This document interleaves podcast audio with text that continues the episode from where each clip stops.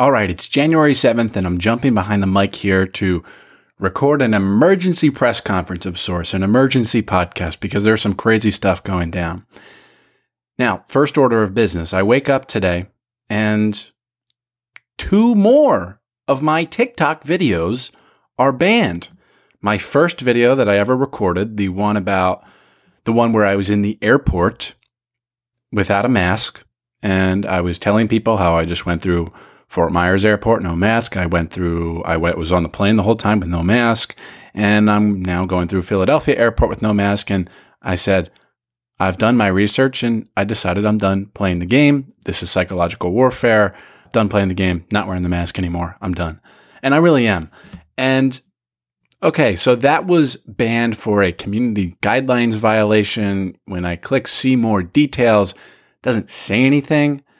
And so I submitted an appeal to the banning of this video, and it was very quickly denied. So that video uh, is no longer a thing. This video that got 49,500 likes, over 5,000 comments, and uh, nearly 500,000 views, no longer in existence.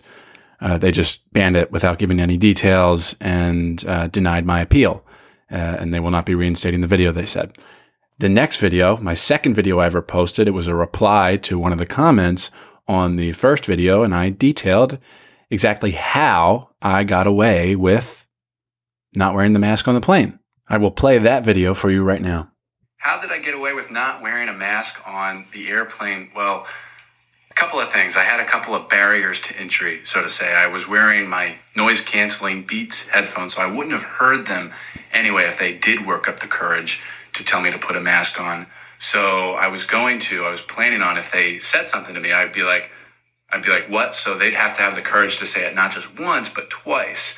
Uh, and then I, whenever they would walk down the aisle past me, I would kind of, I would, I would see them coming and I'd close my eyes so they'd have to have the courage to wake up a sleeping person to tell them uh, that they'd had to put a mask on. So uh, I made it a little bit more difficult for them. So that's that. They I, I don't know why that video would be banned, but they they banned it. And I again same thing. And reply I, I appealed the community guidelines violation, and they very quickly and actually at the same time denied that appeal as well, saying that that video would not be reinstated.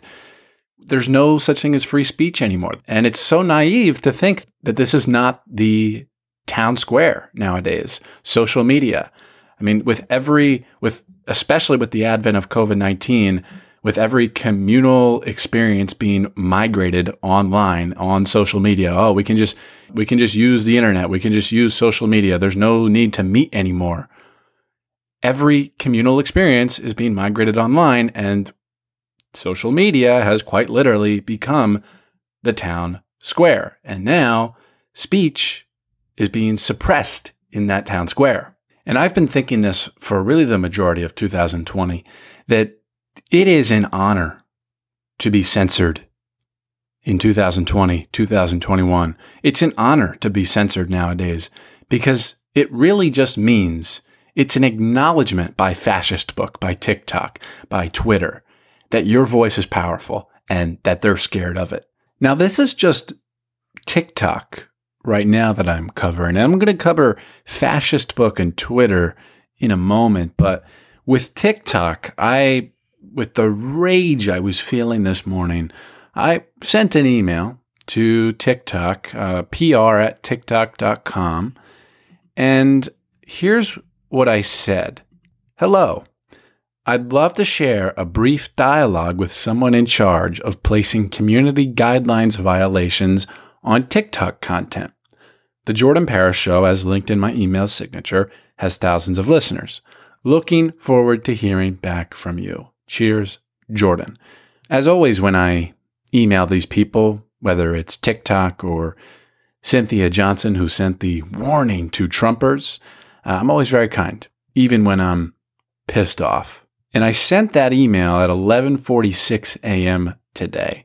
Uh, right now it's 2:07 p.m. and they have opened my email 36 times. Uh, presumably, it seems at this point that I'm somewhere in corporate. They're forwarding it around the office, it seems.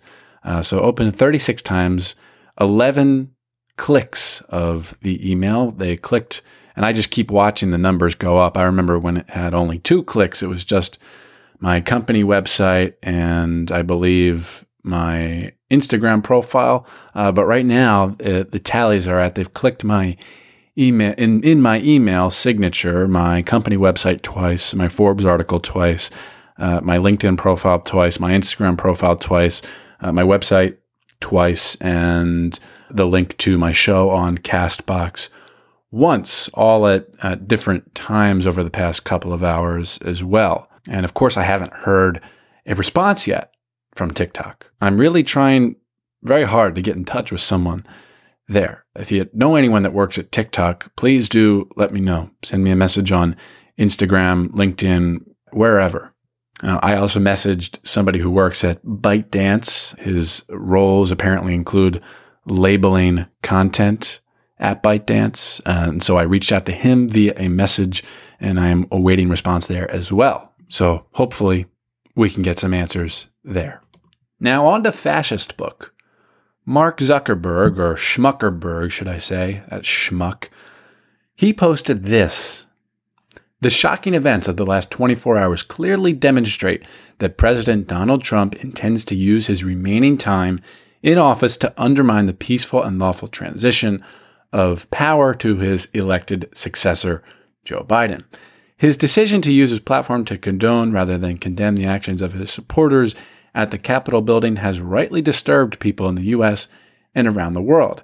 We removed these statements yesterday because we judged that their effect and likely their intent would be to provoke further violence.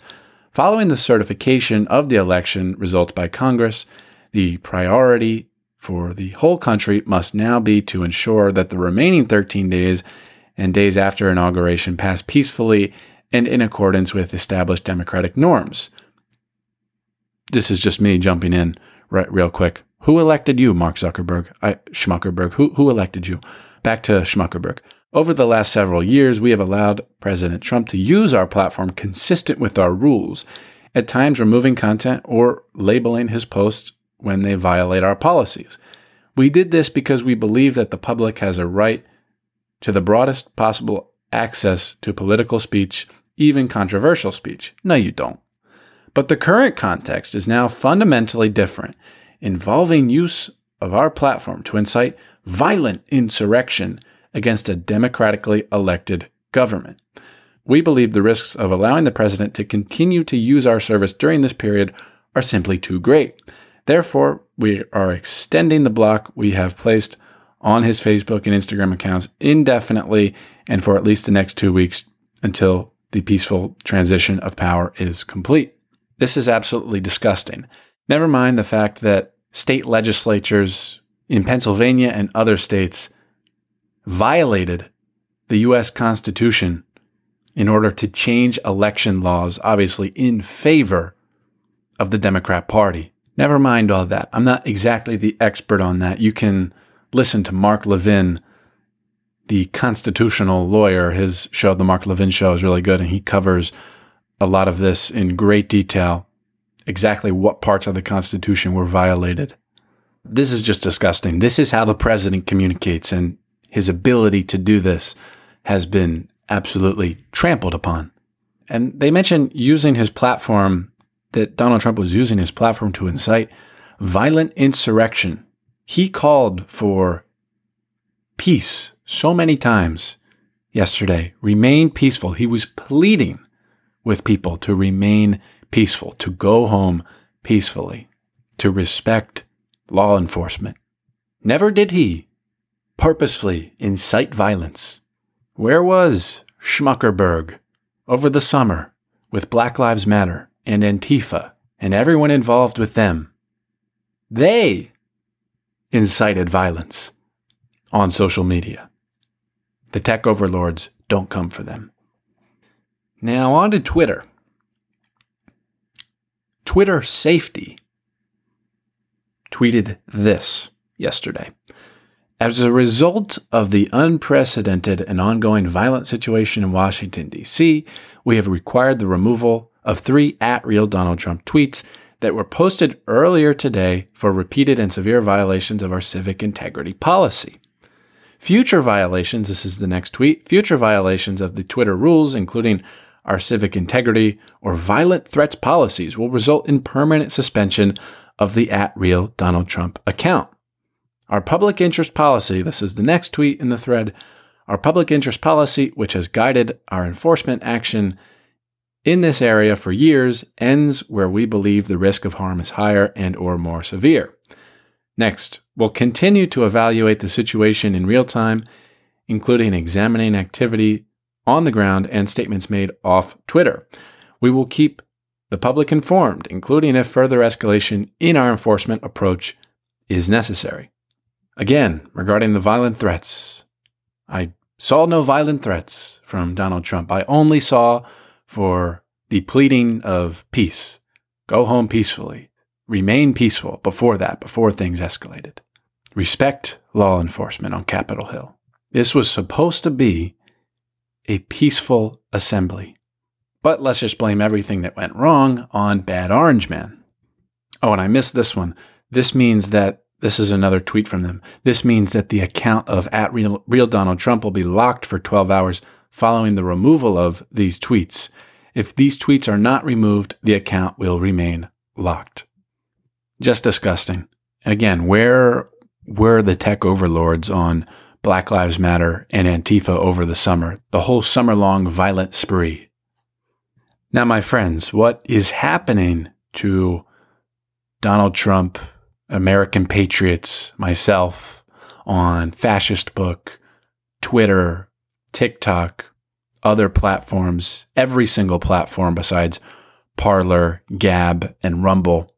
What's happening on these platforms to us is going to continue. You see what they have done over the past four years. You think you've seen extreme acts of censorship over the last four years? You just wait. When there is no Donald Trump to stop them anymore. There's no Donald Trump standing in their way. There's no Senate majority standing in their way. This is just going to be pure, unchecked power, and they're going to eliminate everyone that they disagree with. We're now going to be silenced for the rest of our lives in America because we're part of the new underclass, conservatives. Our ways of thinking, our ways of life, they've been criminalized. I was listening to Dave Rubin the other day, and he's mentioning how it's going to get to the point where there are discussions of should conservatives be allowed on planes? Should conservatives be allowed to do this? Should conservatives be allowed to do that? That's what it's going to come to. I mean, that's what it's already coming to. We are the underclass, entering into an age of darkness, probably like we've never seen before. And I hate to say it. I'm upset. I don't know what to do other than to keep playing my part, other than to keep using my platform to keep speaking out and speaking up, to use our playbook that Katerina Jovanovic in episode 225 gave us to stand up to communists. That is exercising your First Amendment rights to the extent, to the fullest extent to which you, we can at this point, exercising your Second Amendment rights, understanding the left's ends justify the means playbook by reading books such as Rules for Radicals, the Communist Manifesto, and as I mentioned, playing our part, our small, each of us playing our small parts, our small roles, posting, sharing, commenting, attending rallies, and I'll close with this something that I said maybe one to two months ago. One of the first solo episodes that I did on this podcast, this new iteration of the podcast, The Jordan Paris Show, that the invention of social media is perhaps one of the greatest crimes against humanity. And we're seeing it more and more every day unfortunately. And further, the mainstream media is evil. It is just propaganda. They are a mouthpiece for the Democrat Party. That's all they are. And speaking to the evil of the mainstream media, I believe I've talked about the Rwandan genocide on this podcast a while ago as well. I'm not 100% sure though, but I'm just, especially in the past year, I'm constantly reminded of the Rwandan genocide of 1994, where in a span of only a couple of months, I believe three months from April to June, f- between 500,000 and 600,000 Tutsi people were killed by, with machetes by the Hutu people. And many historians agree that this genocide would not have been possible without the RLTM radio station. It was a radio station much like the Communist News Network, much like MSNBC, much like the New York Slimes, the Washington Compost, where they just trained the Hutu people to hate with every fiber of their being the Tutsi people. The things that they said on this RLTM were absolutely disgusting.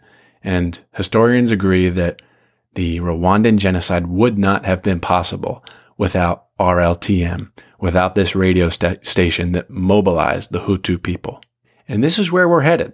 Tell me that the social media platforms, that Fascist Book, that Twitter, that the Communist News Network, that all of these mainstream media outlets tell me that they are not training leftists to absolutely hate with every fiber of their being the underclass, the conservatives. That's exactly what's happening. And there are real world consequences to this. That's why I say mainstream media, that social media are absolute crimes against humanity.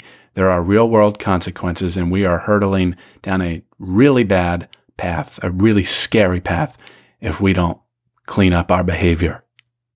There you have it, my friends. This has been another episode of the Jordan Paris Show. Now, if you enjoyed today's episode, there are a couple of things that you can do. Number one is, of course, share with your friends and family. I think that they would really appreciate it. Number two, we have a free community, a censor free community on Telegram. You can join that group at jordanparis.com slash group. I'd love to meet you. And lastly, your voice is powerful and it is important. And if you'd like to use your voice and start your own podcast, I'd love to help you out. jordanparis.com slash course is where you can find my free course on how to become a rock star podcaster. That's all. Thanks everyone for listening, and I'll catch you on the next episode of The Jordan Paris Show.